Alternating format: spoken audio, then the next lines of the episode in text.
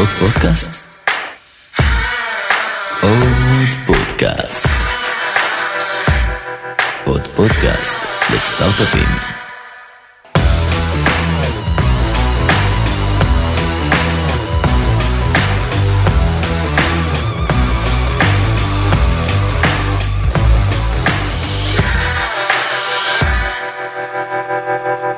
רונן, מה שלומך?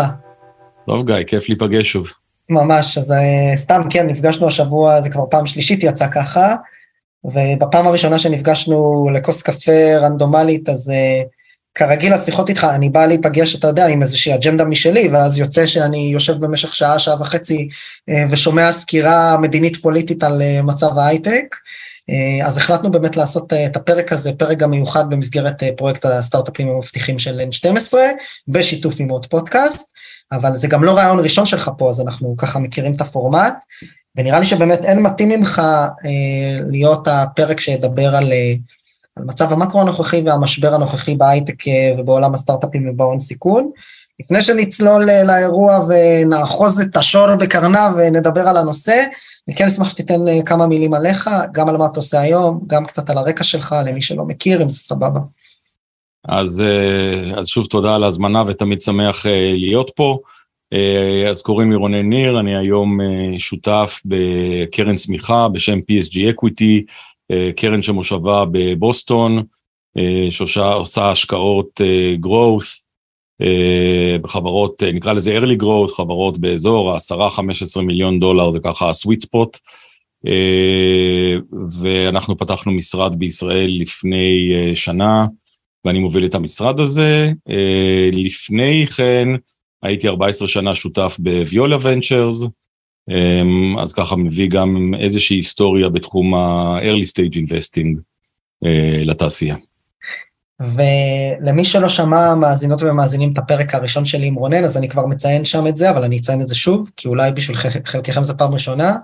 אה, שיש הרבה קשרים או קולגיאליים וכדומה בתעשייה, את רונן, הקשר נוצר עוד בפרק ההוא, כי אני פשוט עוקב אחריך, I'm a follower, ואני פשוט עוקב אחרי הפוסטים והטקסטים שלך, ואני מאוד ממליץ לעקוב אחרי רונן ברשתות החברתיות, הוא מוציא מעת לעת סקירות שלו על מה קורה בשוק, אה, ברמת המקרו והשלכותיהם על המיקרו, אה, ונראה לי שאין פתיח טוב מזה, או בילדאפ טוב מזה, כדי לדבר על ימינו אנו, על זמן אה, אמירת מילים אלה, בעצם על, ה, על המשבר המתהווה בתעשיית ההייטק. הבאנו, הבאנו כמה משקיעים וכמה יזמים לדבר על זה מזוויות שונות, אבל נראה לי ששווה שנייה לדבר בכלל אולי רגע מהיי לבל על הזווית הישראלית, איפה זה פוגש אותנו.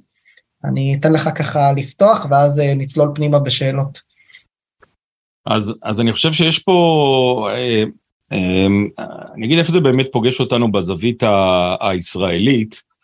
אז אני חושב שבניגוד, אם נלך קצת להיסטוריה, בניגוד למשבר של 2001 שכולנו מכירים אותו והמכונה משבר בועת הדוט קום וכולי, שהיה משבר שמקורו בחברות טכנולוגיה, מאז עברנו את המשבר של 2008, שהוא היה משבר שפגע בהחלט בחברות הטכנולוגיה, אבל הוא לא היה משבר שנוצר בגלל חברות הטכנולוגיה, אלא משבר שהיה יותר בעולם הפיננסי, יותר בעולם הנדל"ן, שנגרר למשבר פיננסי עולמי שחלק מהנפגעות בו היו חברות הטכנולוגיה, ואני חושב שבמידה מסוימת גם אה, המשבר הזה הוא לא משבר ישירות אה, שנובע כתוצאה ממשבר בעולם הטכנולוגיה, אלא הוא נובע מתופעות מקרו-כלכליות עולמיות ש, אה, שהטכנולוגיה נפגעת מהם בחלק. אני כן אגיד שמה שונה ממדינת ישראל, עבור מדינת ישראל המשבר הזה ממשברים קודמים, אז אני חושב שלא יחדש לאף אחד, אבל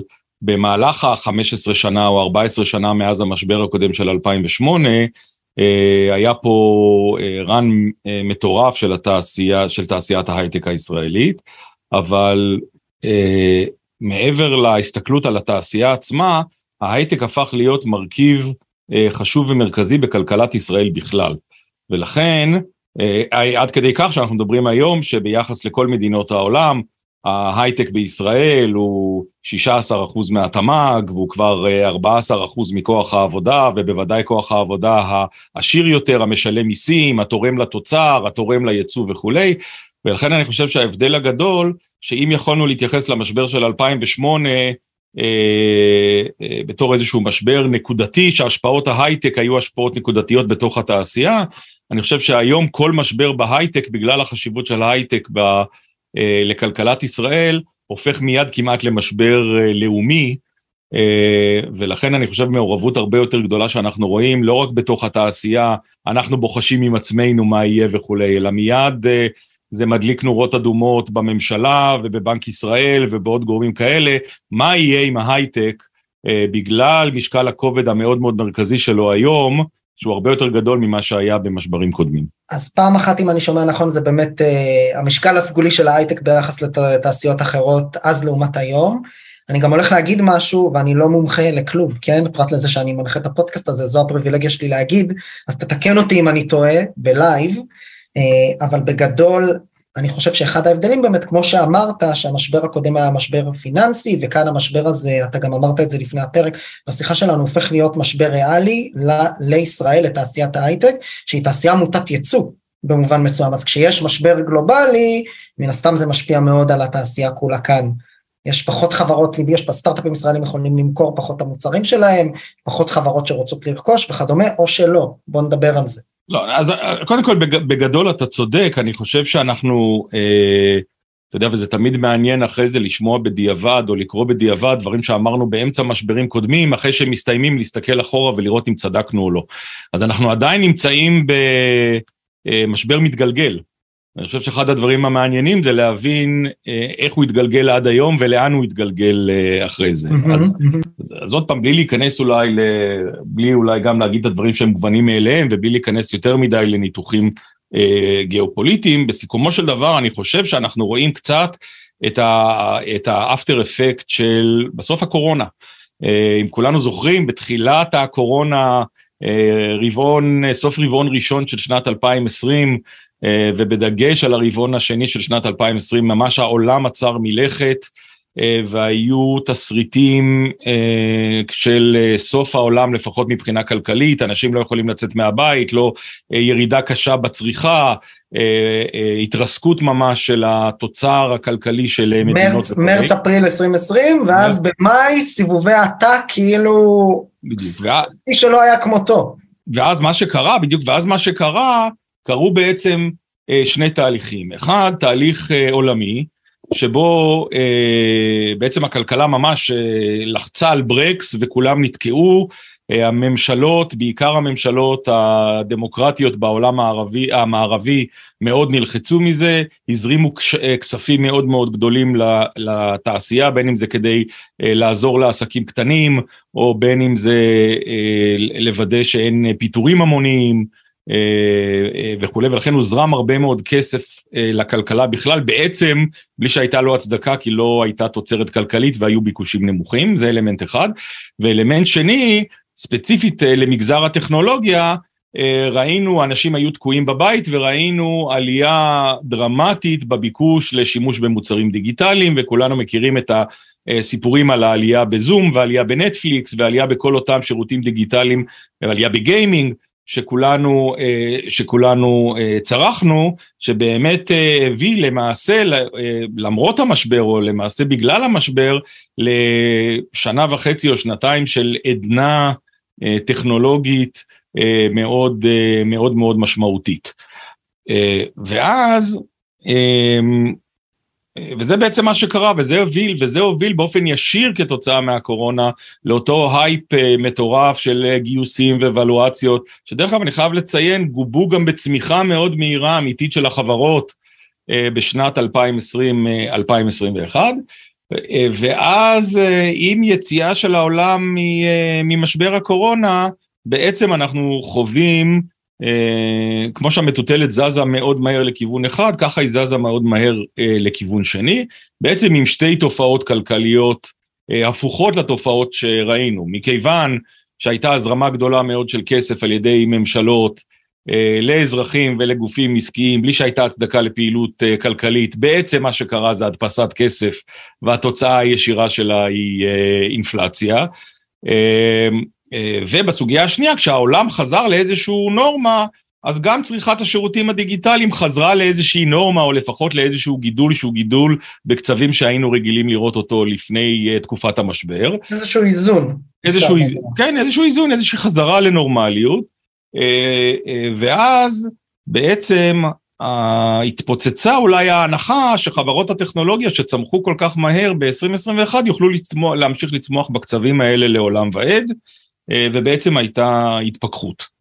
והיא התחילה בערך בנובמבר-דצמבר בשנה שעברה, אה, והיום אנחנו נמצאים בשלב השני שלה. אה, מה זה השלב השני, או בוא נבין מה זה השלב הראשון. בשלב הראשון, זה, אה, אפשר להגדיר אותו מנובמבר 2021 ועד בערך סוף הרבעון השני, נניח יוני, יולי השנה הזאת, 2022, שבהם בעצם האינפלציה אה, עלתה, הבנקים המרכזיים והממשלות אה, אה, חייבות להילחם באינפלציה, עוד פעם לא, אה, לא לפודקאסט הזה, אבל תופעה כלכלית שאולי מפחידה הכי הרבה אה, ממשלות ואזרחים ובצדק, אה, ולכן נקטה במספר צעדים שהכי אה, משמעותי בהם הוא עליית הריבית. ולמעשה עליית הריבית אה, אה, מטרתה לקרר את המשק.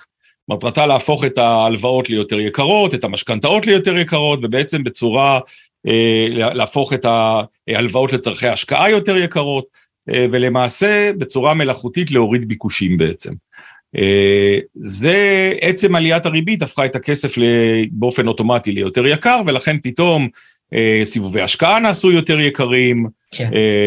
ולקיחת חוב נעשתה יותר יקר וכולי. הצד השני אבל של ריבית, היא שלאורך אה, עשור שלם שהריבית הייתה מאוד נמוכה ולכן כסף זרם למגזר הטכנולוגיה שהיה יודע לייצר תשואות, הצד השני הוא מישהו שיש לו כסף והריבית עולה, פתאום יש לו אלטרנטיבות להשקיע את הכסף במקומות שהם פחות מסוכנים מטכנולוגיה וכן יודעים לתת תשואה שהיא לא אפסית. וכאן צריך, אני... לדבר, צריך לדבר על זה קצת, על ענייני על assets allocation ואיך נראית, נראית המערכת ההיררכית הזו שבסופה קרן הון סיכון או אנג'ל משקיעים בסטארט-אפ, כי, כי לצורך העניין כל מי שמבין מה קורה, עוצר רגע בעת הזו ומנסה להערך מחדש מתוך הנחה שאולי, אגב זו שאלה פתוחה, היא גם עולה בטקסטים שאתה כותב, איך ייפרס ה-dry powder הזה, תוך כמה זמן, באיזה קצבים, כמה כסף באמת אנחנו מצפים שיגיע לתוך חברות וגם באיזה שלבים, זה משתנה משלב לשלב. אז, אז, כמו, אז, כמו, שכ, אז כמו שכתבתי, ואני מאוד מאוד אוהב אה, לחשוב ככה, ולמדתי לאורך השנים לחשוב ככה, כשמסתכלים על כל מערך ההון סיכון, ההשקעות בסטארט-אפ וכולי, הדרך הנכונה להסתכל על זה היא דווקא דרך העיניים של ה-LPs, של ה-Limited Partners, שהם הגופים שמשקיעים אה, בקרנות ההון סיכון. מי זה ה-Limited Partners? בסיכומו של דבר כולנו. המשקיעים הגדולים ביותר אה, בקרנות ההון סיכון בעולם הם משקיעים מוסדיים, אה, קרנות פנסיה גדולות, אה, חברות ביטוח גדולות וכולי, ולכן בסיכומו של דבר מה שכל אחד מאיתנו מפריש את אותם אחוזים מהמשכורת שלו שהולכים לקרן הפנסיה, בסיכומו של דבר אחוז מסוים ממנה מושקע גם בקרנות הון סיכון או קרנות צמיחה או כל, אה, או כל גוף אחר. ולכן לכן אני אומר זה כזה מין מעגל שתמיד אומרים מה קרנות ההון ולכן אה, אה, או אני אצטרך את זה אחרת השיקולים של אה, אותם קרנות פנסיה מאוד גדולות שמנהלות מיליארדים הם בסיכומו של דבר לא מאוד מאוד שונים מהשיקולים שכל משק בית מנהל. אה, ומשק בית, אה, כל אחד עם המשפחה שלו, לפעמים צריכים לקחת אה, הלוואה, בוודאי אם זה משכנתה או הלוואה לקניית רכב או לכל הוצאה גדולה אחרת, ואז ברור שלתנאי המשכנתה, בעיקר הריבית וכולי, יש משמעות לגודל, לסיכון שאפשר לקחת, ובוודאי ככל שהריבית גבוהה יותר, הסיכון יותר גדול וההחזר יותר גדול, וזה בהחלט גורם לאנשים לחשוב פעמיים לפני שהם עושים את זה. והדבר השני, אם לכל אחד מאיתנו יש אה, אלף שקל פנויים שהוא חוסך בחודש, אה, הוא מצפה לקבל עליהם תשואה מהצד השני. לאורך הרבה מאוד שנים, אה, התשואה הסטנדרטית, מה שנהוג לקרוא התשואה חסרת סיכון של פקדונות בבנק או של אגרות חוב ממשלתיות וכולי, הייתה קרובה לאפס, ולכן התשואה על הכסף שאני יכול לחסוך הייתה גם היא קרובה לאפס, מה שגרם לאנשים אה, ללכת ולהשקיע אותם בבורסה או בכל מיני מקומות אחרים שהם יותר מסוכנים, אבל גם יודעים לייצר באופן תיאורטי תשואה יותר גבוהה. והיום, שיקול... והיום דיברנו על זה גם לפני הפרק, שאתה יכול אה, לשים את זה בפיקדון בבנק ולקבל אחלה של ריבית ללא סיכון. בדיוק. אני לא מדבר על אג"ח אפילו, למי שקצת מכיר את ה... כמובן את כל ההבדלים, לא נעשה פה שיעור אה, מיקרו-כלכלה לניהול כלכלת בית, למרות שזה נגזרת ישירה של האירוע. בדיוק, ואני, ואני מאוד אוהב לחשוב על זה שבסיכומו של דבר, אותם שיקולים שכל אחד מאיתנו מפעיל על אלף שקל של חיסכון, קרן פנסיה גדולה משקיעה, אה, מפעילה על מיליארדים אה, של אה, כספי עמיתים שהיא צריכה להשפיע ולנהל, ולנהל תשואות, ולכן הסוגיה של איפה אני משקיע היא בסיכומו של דבר מאוד מאוד תלויה באמת ברמת הסיכון שאני מוכן לקחת, ברמת הנזילות, והריבית היא כמובן משפיעה על זה. ולכן, אה, ו, ו, ולכן באופן אוטומטי ברגע שעל עליית ריבית קורים, קורים שני דברים, עצם הכסף עצמו הופך להיות יותר יקר וחברות ופתאום התשואה על ההון, זאת אומרת אם אני מגייס כסף כחברת סטארט-אפ כדי לגייס עוד מתכנת, כדי אה, לעשות עוד קמפיין שיווקי וכולי, פתאום ההשקעה הזאת היא לא כל כך אה, זולה, כי יש לה ריבית אלטרנטיבית שהייתי יכול להשקיע אותה במקום אחר, ולכן התשואה על ההשקעה הזאת יורדת באופן אוטומטי,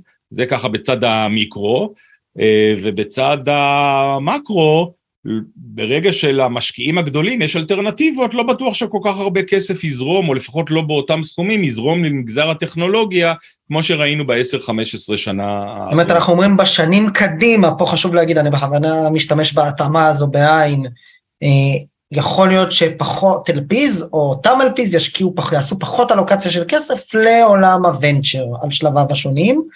עם זאת, אנחנו רואים בכל הדוחות, אני קצת אקשה, כי כולנו רואים את אותו דאטה, כולם מדברים על פאודר, בעצם על הכסף שגויס בשנתיים האחרונות. נכון. שהיו שנים שבהם לא רק סטארט-אפים עשו סיבובים גדולים, אלא גם אותם סטארט-אפים הראו אה, מה שנקרא הסעות ערך, בין אם תיאורטיות ובין אם ריאליות לאותם משקיעים, שוב, בין אם על הנייר או בפועל באירוע ליקווידציה, אותם משקיעי הון סיכון עשו כסף בחלקם אדיר על ההשקעות שלהם והלכו למשקיעים, לאותם LPs לפני שנתיים, לפני שנה, ואמרו חביבי תראה עשיתי פי whatever, בוא תן לי את הקרן החדשה ובמקום שהיא תהיה גם 100 מיליון אולי כדאי שהיא תהיה 400 כי כל השוק עולה ולא צפינו את המשבר כרגע כי לא רוצים לחשוב על זה.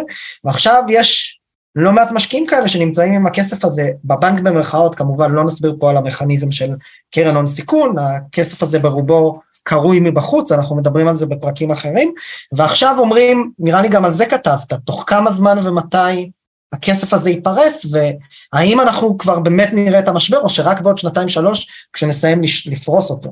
מעולה. אז, אמ, אז קודם כל תיארת מאוד מאוד נכון את, ה, את המצב. התשואות בעידן הקורונה היו טובות, הריביות היו נמוכות, ולכן הקרנות הראו אה, בגדול ביצועים טובים, ולכן יכלו לחזור לאלפיס שלהם ויגידו, תראו איזה ביצועים טובים יש לנו, אה, בואו נגייס עוד קרן, והאלפיס אמרו, בעצם למה לא, אין לי אלטרנטיבות אחרות אמיתיות, מכיוון שהריבית מאוד נמוכה. זה בעצם התהליך ש, שקרה, ראינו אותו קורה בחמש, אה, שש שנים האחרונות, עם באמת האצה מאוד משמעותית מאז תקופת הקורונה. ופה אתה צודק בעצם שיש הסט מסוים בתזמון, בין מתי רואים את המשבר בהשקעות ספציפיות, או מתי המשבר נמצא אצל החברות ומתי המשבר נמצא אצל המשקיעים. והיסטורית, עוד פעם, אני אומר, יש פה איזה היסט מסוים.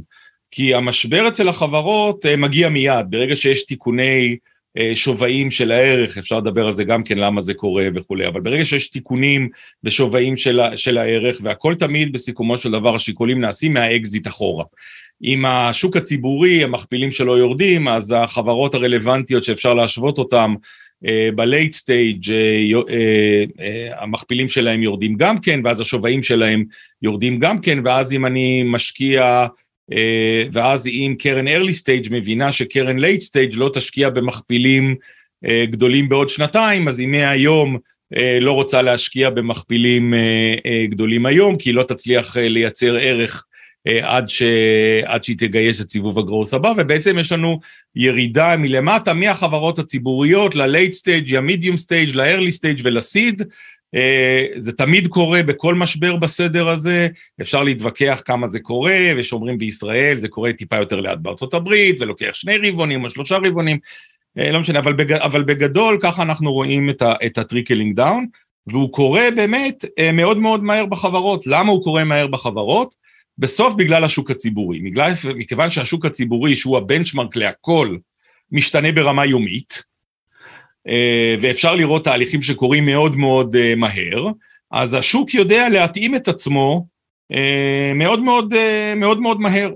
מכיוון שאירועים של גיוסי קרנות קורים פעם בשנתיים, שלוש, ארבע, אז, האירוע, אז האירועים האלה לפעמים נמצאים בהסט של שנתיים, שלוש, ארבע, אה, לגבי מה שקורה. זאת אומרת, אז, ואז באמת אנחנו נקראים, נמצאים עם מה שמכונה dry powder, ששוב המשמעות שלו, כסף שגויס, נמצא ברשות הקרנות להשקיע והן יכולות להשקיע אותו.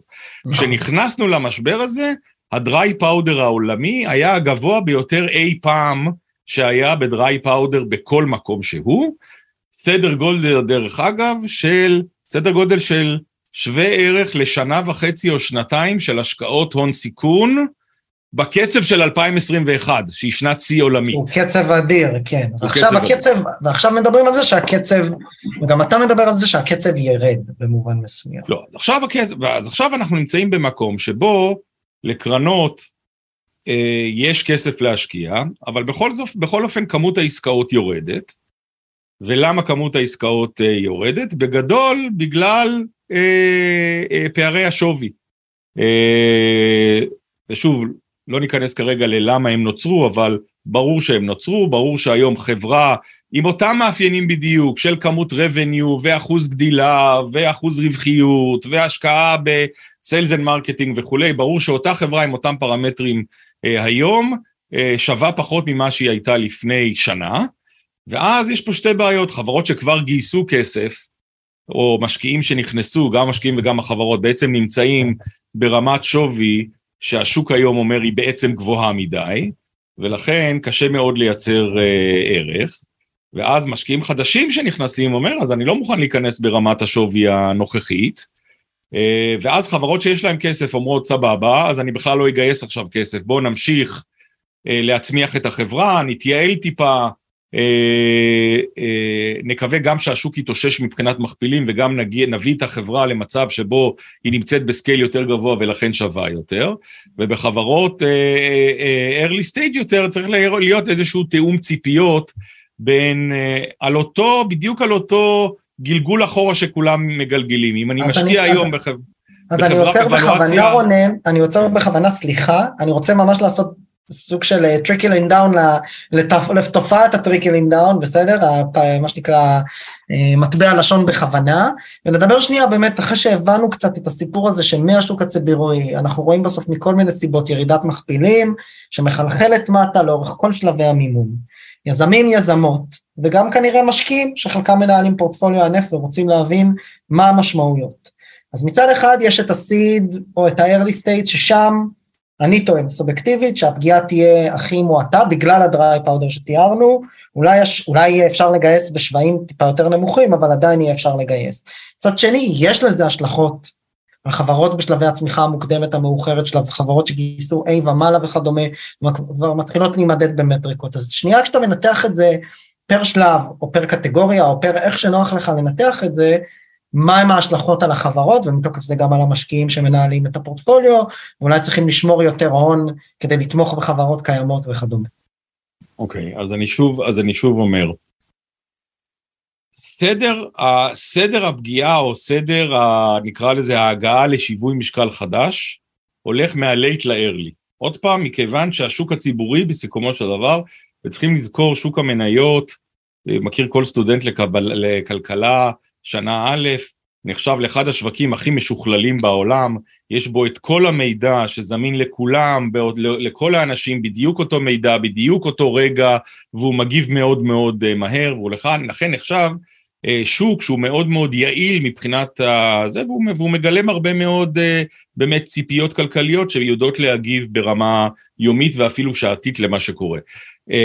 אז ברור שקשה מאוד לחברה מכיוון שחברות ציבוריות הן חברות בסקייל, שמוכרות מאות ומיליארדי דולרים, ואז מתחילים לעשות עליהם כל מיני אה, KPI ים אה, פיננסיים של מכפילים כאלה ומכפילים אחרים, וריישיו כזה וריישיו אחר. ברור שהיכולת אה, לקחת חברת seed שהיא pre product, pre revenue, ולמדוד אותה באותה פרמטרים של חברה ציבורית היא לא רלוונטית, כי פשוט אין, לה, אין, להם, את אותו, אין להם את אותה נתונים והן לא מתנהגות אותו דבר, ולכן לגזור את השווי של חברת early stage אה, זה. ולכן התהליך שקורה הוא מה הכי קרוב ל... אה, מה הכי קרוב לשוק ציבורי? אה, חברות פרטיות גדולות. ואחרי זה חברות פרטיות בינוניות, ואחרי זה חברות פרטיות קטנות, ואחרי זה חברות סיד. למה, מה זה הולך אחורה? מכיוון שהדרך שבה משקיע עובד, הוא אומר, אני משקיע היום בוולואציה מסוימת כי אני רוצה ליצור ערך עד לסיבוב הבא, אז ברגע שהערך בסוף יורד, אז חייבים, כל, כל שלב בסולם חייב להיכנס בערך נמוך יותר, אה, כדי שהוא ידע לייצר ערך לשלב, לשל, לשלב הבא. וזאת בעצם תופעת ה trickling down שאנחנו רואים.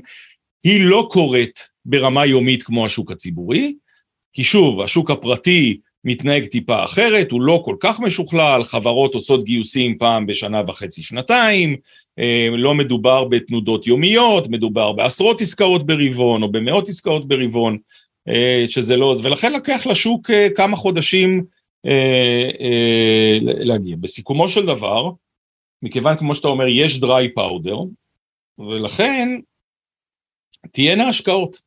מתי תהיינה השקעות? כשהשוק יגיע לשיווי משקל חדש. מתי השוק יגיע... מה זה אומר שיווי משקל חדש? ת, תסבר את האוזן רגע למה הכוונה. שיווי משקל חדש אומר ש... אה, אה, או, תופעה של שיווי משקל היא תופעה שבה הקונה והמוכר מסכימים על מחיר שחושבים שהוא הוגן לשני הצדדים, ולכן מתבצעת עסקה. אה, כאשר כמובן מתבססים הרבה מאוד על, על באמת על מה קורה, זה לא חברה נעשית בפני עצמה, אלא היא מסתכלת מה קורה ימינה ושמאלה, עוד פעם יש לזה סיבות כלכליות טובות ומתמטיקה מסובכת מאחורי זה, ולא ניכנס לזה כרגע, זה לא סתם אה, אה, ככה איזה ניסוי וטעייה, אלא יש אה, מתמטיקה ברורה אה, מאחורי זה, בוודאי בחברות אה, late stage יותר, ואז אה, באים ואומרים, בסדר, אם אני, אה, אם, אה, לא יודע, המכפילים בשוק, על חברות שצומחות 100% אה, אה, בשנה, היו לפני שנה, לא יודע מה, 20, 30, 40 פעם, אה, וזה מה שקרה, קבע את השווי שוק, והיום, לפי מה שקורה בשוק הציבורי, המכפילים האלה ירדו, אז פתאום חברה שמוכרת עשרה מיליון דולר וגדלה ב-100 אחוז, וציפתה לגייס ב-300 או 400 מיליון דולר שווי, באים ואומרים לה היום לא, השווי שלך הוא 100 או 200. אמ, אם יש הסכמה, יש עסקה. ההסכמה הזאת בעצם דורשת, עוד פעם, ששני הצדדים יגידו שזה, שזה המחיר הנכון, שכל הצדדים מרוויחים בו בהמשך ה... בהמשך אז אתה אומר השיווי משקל הוא לא ברמת השוק, כי בסוף אין כזה דבר, בטח בשוק הפרטי, אלא ברמת האיזון בין קונה למוכר, בשוק, לא, בתנאי נכון, שוק שבהם השיווי... בר... הנחת המוצא היא שהשווי, שהמכפילים יותר נמוכים בעצם. נכון. נכון, כרגע יש לזה סיבות, אפשר לדבר על מכפילים, אפשר לדבר על רווחיות, אפשר לדבר על הרבה מאוד אה, אה, דברים שנזרקים לחלל האוויר. כשאנחנו אבל... יורדים לפרגמטיות של האירוע הזה, רונן, אתה... לא, רגע, אני אגיד עוד מילה, אני אגיד עוד אוקיי, מילה. סליחה, כן, השיווי, סליחה. שיווי משקל בשוק קורה כשבסיכומו של דבר כמות העסקאות שנעשית היא גדולה. זאת אומרת שאומנם השוק מורכב מעסקאות בודדות, וכל עסקה יכולה לקרות, ואתה רואה שגם היום קורות עסקאות, רק פחות. המשמעות של פחות זה אומר ששיווי המשקל עדיין לא הגיע למקום שבו כל החברות שרוצות לגייס כסף מצליחות לגייס אותו, למרות שקיים הכסף בשוק, ולא כל המשקיעים מוכנים להיכנס בשווים שהחברות רוצות, ואז כל משקיע עושה את שיקוליו שלו מתי הוא מוכן להיכנס, וכל חברה עושה את שיקוליה שלה, אה, האם היא יכולה למשוך עוד זמן, האם היא יכולה להתייעל טיפה, האם היא יכולה אה, אה, למשוך עוד קצת וכולי, אה, עד שהיא תצטרך לגייס את הכסף הנוסף. זה יכול לקחת אה, כמה, אה, כמה רבעונים, ובסיכומו של דבר יהיה שיווי משקל. עכשיו, כמובן, השאלה הגדולה היא, מה יהיה שיווי המשקל החדש? אה, התשובה, אני לא יודע. אני יכול להעריך אבל, אני לא יודע. אז תכף לפני שניכנס להערכות, אני דווקא כן רוצה לדבר ברמה הכי הכי פרגמטית, אם זה בסדר. בסוף יש לך ניסיון, כמו שאמרת, של שני עשורים ב venture, ועבדת עם יזמים על כל קצות הקשת. היום יזמים, יזמי seed A, B שמאזינים לך. בסוף אני חושב שכן, דיברת על זה, על valuאציות גם בטקסטים שלך. זה עניין מאוד רגיש, הוא קצת נוגע לאנשים בכמה ה business שלי שווה, הוא גם הירידת ערך, בין אם זה flat round או down round, לא משנה איך אתה רוצה לקרוא לזה, נתפסת לאנשים הרבה פעמים כאירוע שהוא מכשלה, שהוא בעצם עדות לכישלון הביזנס. מה, איך, איך להתייחס לזה עכשיו, כשזה כנראה יהיה מנת, חלקו, מנת חלקם של הרבה מהחברות? כן, אז אני חושב, אני, אני חושב, אה, וזה חלק גדול מהעניין, שבגלל שתעשיית ההייטק בישראל כל כך גדלה, בעצם גדל פה דור, דרך אגב, גם של יזמים וגם של משקיעים, שלא ידעו אחרת חוץ משוק תמיד עולה. אבל בסיכומו של דבר, בוודאי אם אנחנו מנטרלים את השנים 2019 עד 2021, שאליהם צריכים להתייחס כאנומליה, ולוקחים אפילו את השנים שהיו שנים טובות בגדול, בין 2010 ל-2018, אז אנחנו רואים שהשוק התנהג באותם, אה, אתה יודע, אותם דברים שאנחנו קוראים בכל המאמרים וב textbooks. 15 אחוז מהסיבובים היו בדאון ראונד, ו-20-30 אחוז מחברות הפורטפוליו בקרנות ההון סיכון ה-early stage היו נמחקות. אה, וכולי וכולי. זאת אומרת, אנחנו בסך הכל נמצאים היום במצב, אם מנטרלים ככה את האנומליה של 2019 עד 2021, עדיין נמצאים במצב היום של אה, מצב מאוד מאוד בריא של המשך המגמות שראינו ב-2010 עד 2018. אה, ואני חושב שאנשים צריכים טיפה להתפכח מהאנומליות אה, שלמדנו לחיות, ולהגיד, להסביר שהאנומליות האלה הם לא, הם לא, דרך אגב, אנחנו בסך הכל צריכים להבין, היום, אחרי הירידות, המאוד מאוד מאוד משמעותיות שהיו. השווים הממוצעים שאנחנו רואים, אה, או המכפילים הממוצעים שאנחנו רואים, הם בערך המכפילים שהיו ב-2012, ב-2014, הם לא מכפילים של שנות ה-60, בסדר? הם בסיכומו של דבר... לא של שנות ה-60 ולא של, המש... של זמן המשבר הקודם. ולא של זמן, ולא של, ואתה צודק, ולא של המשבר של 2008 ולא של המשבר של 2001. הם בסיכומו של דבר המכפילים הממוצעים שהיו במהלך העשר שנים האחרונות, אם אתה לוקח החוצה את 2019 ו-2021. ולכן אני חושב שבסיכומו של דבר, אה, יש פה כמובן אלמנטים פסיכולוגיים ויש אלמנטים לזה, אני תמיד חושב, ותמיד חשבתי, ואני אומר את זה משני הצדדים, גם כמשקיע, אבל גם כמי שחבר אה, והיה חבר בלא מעט דירקטוריונים ולכן מחויב לטובת החברה, Uh, החיים הם לא גרף אחד עולה, יש עליות ויש ירידות, וגם מדאון ראונד אפשר לעלות אחרי זה, ואם הדבר הכי נכון, ובסיכומו של דבר, החברות, גם הדירקטורים אה, שלהם וגם היזמים שלהם, דבר ראשון שהם מחויבים אליו זה המשך, המשך קיומה של החברה. אם בסיכומו של דבר השוק מכתיב uh, שיקולים אחרים, והאופציות הן בין uh, להיסגר לבין לגייס בשווים נמוכים יותר. אין פה, דרך אגב, זה כמעט אפילו לא, אין פה אפילו שיקול רגשי ואין פה זה, זה חובה של הדירקטוריונים לעשות את הדבר הזה, יש להם חובת נאמנות לחברה וכולי, וצריכים לשים קצת את האמוציות בצד ולהבין שהחיים יש בהם עליות וירידות, ובסיכומו של צריכים, דבר צריכים להסתכל על הגרף הממוצע. ועדיין הגרף הממוצע מראה שחברות טובות, ותדענה לבנות ערך, ותדענה לגדול, אולי לא באותה, באותו טירוף שראינו בשנים הקודמות, אבל, בש... אבל צריכים לזכור שהטירוף הזה הוא אנומליה, לא ה... 20, 30, 40 ו-50 שנה שקדמו לו. מה שהיה בשנתיים הקודמות הוא האנומליה, לא... האנומליה. לא, והעובדה שיש לנו בכל פורטפוליו נתון, שאז כל חברה היה אז, גם אני מדבר על זה הרבה בפודקאסט, היה את הריסרצ' הזה של וינטג' על ה-round A דילמה או round A פנומנה, שכל חברה שגייסה סיד גייסה A מיד שלושה חודשים אחרי בדימטריקות, נכון. ואף חברה לא נסגרה, וכל ראונד הוא אפ ראונד של פי שלוש, לא משנה מה קרה. דרך אגב, וגם הסברנו למה. זה לא נכון. בדיוק, וגם הסברנו למה, כי מה, כי מה קרה? קרו בסוף שני דברים.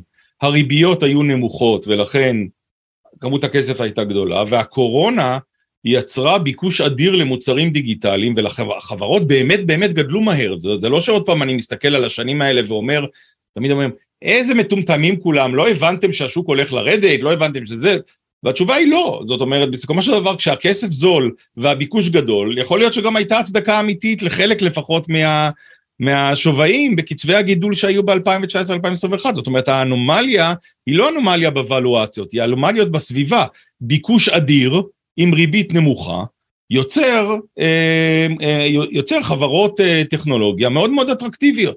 מה קורה עכשיו? שני הדברים לא קרו. גם הריביות עולות, עוד פעם, בגלל האינפלציה, לא בגלל שום דבר שקרה, וגם השוק חוזר לאיזשהו ביקוש סטנדרטי למוצרים דיגיטליים ולא ביקוש אנורמלי למוצרים דיגיטליים, ולכן בהתאם, הם, השווים של החברות חוזרים לאיזושהי נקודת שיווי משקל אחרת, ולכן אין פה אשמים ואין פה לא רע, כן רע וכולי, פשוט הם, סביבה פיננסית עם סביבה ריאלית מסוימת גורמות לחברות מאוד אטרקטיביות, וכשהסביבה הזאת משתנה, אז החברות נעשות פחות אטרקטיביות, וזה סייקלים רגילים של כלכלה, והכל בסדר, ואנחנו נחצה גם את המשבר הזה עד שנמצא שיווי משקל אחר, ובוודאי שלא צריכים להספיד אה, את מה שקרה. עוד משהו שאנחנו צריכים להתייחס אליו או להכיר לגבי התקופה הנוכחית ככה לסיום? אמ, כן, אני, תראה, אני, אני עוד פעם, אני חושב, אה, וזה אחד הדברים, אני חושב שזה גם אחד הדברים שלמה ביקשת ממני לבוא, ואני גם אה, כותב, כותב עליהם, אני חושב שאחד הדברים הכי משמעותיים, אמ, וזה באמת הפשן שלי בשנים האחרונות, זה לנסות ולחבר את, ה, את כל התעשייה, אבל במיוחד את היזמים, לזה שלא הכל מתחיל ונגמר בחצר הפנימית שלהם. והחצר הפנימית שלהם, הם יודע, ולכן יכולת השליטה, אה, גם של המנהלים והיזמים הכי מוצלחים והכי טובים, היא בסיכומו של דבר מוגבלת, אני תמיד אומר, מקרו מנצח הכל, תמיד, ולכן צריכה להיות הבנה אמיתית של הסביבה שאנחנו חיים בה, ולנתח, אה, ולנתח אותה, איך היא משפיעה על הביקוש העולמי, על הביקוש אה, בשוק הספציפי שלי, על מחירי, אה, על, מח... על עלויות העסקה של עובדים בשוק הספציפי שלי וכולי וכולי וכולי, וחייבים להכניס את הניתוח הזה לתוך סט השיקולים.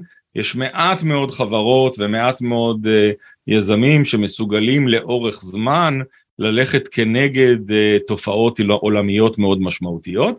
אני חושב שחלק גדול מאוד מהחברות ומהמשקיעים הרבה פעמים נמצאים בשוחות, uh, נלחמים בבעיות היומיום uh, וכולי, uh, ואני גם עם החברות שאני עובד באופן צמוד, אבל גם מנסה לכל התעשייה זה להגיד חבר'ה חייבים לעצור מדי פעם ולהסתכל שמאלה וימינה ולהבין מה קורה, כי הרבה פעמים מה שקורה שם משפיע הרבה יותר מהיכולת שלנו אה, לפתור בעיית execution כזאת או אחרת. מה שנקרא להרים את הראש ולהסתכל גם על המקרו, ולא רק על ה execution וניהול, וניהול העסק היומיומי, אלא גם להבין איך המגמות האלה משפיעות, ואולי גם הולכות להשפיע בשנה, שנתיים, שלוש קדימה על תוכניות העבודה של כולנו.